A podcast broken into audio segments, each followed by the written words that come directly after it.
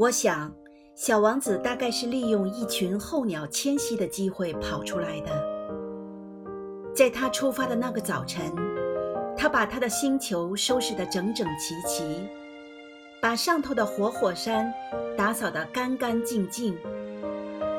他有两个活火山，早晨热早点很方便。他还有一座死火山，他也把它打扫得干净。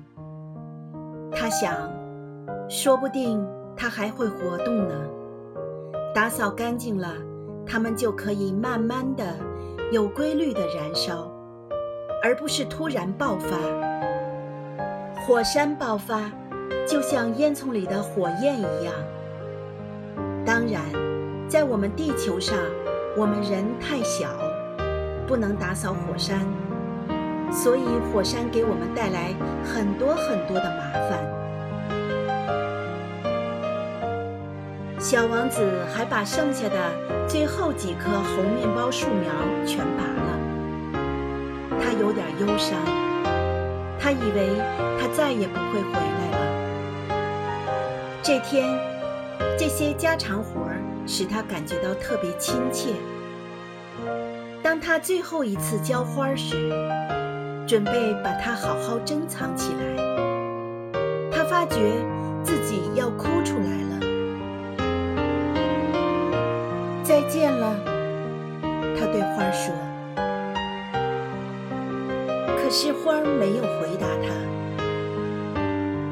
再见了，他又说了一遍。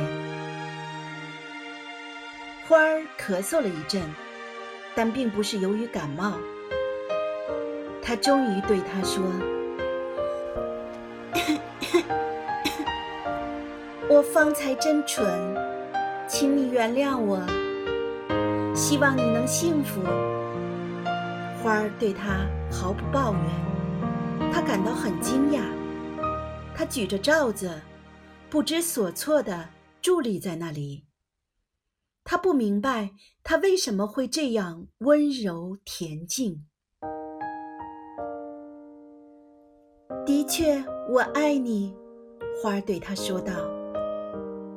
但由于我的过错，你一点儿也没有理会，这丝毫不重要。不过，你也和我一样的蠢。希望今后你能幸福。把罩子放在一边吧，我用不上它了。要是风来了怎么办？我的感冒并不那么重，夜晚的凉风对我倒有好处。我是一朵花儿。要是有虫子和野兽呢？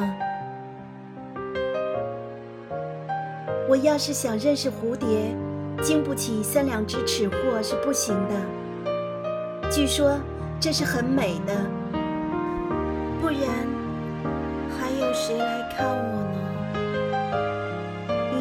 到？远处去了。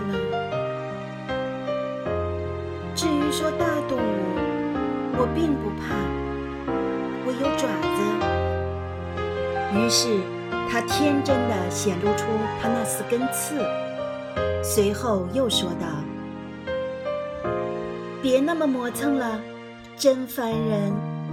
你既然决定离开这儿，那么快走吧。”是怕小王子看见他在哭。它是一朵非常骄傲的花。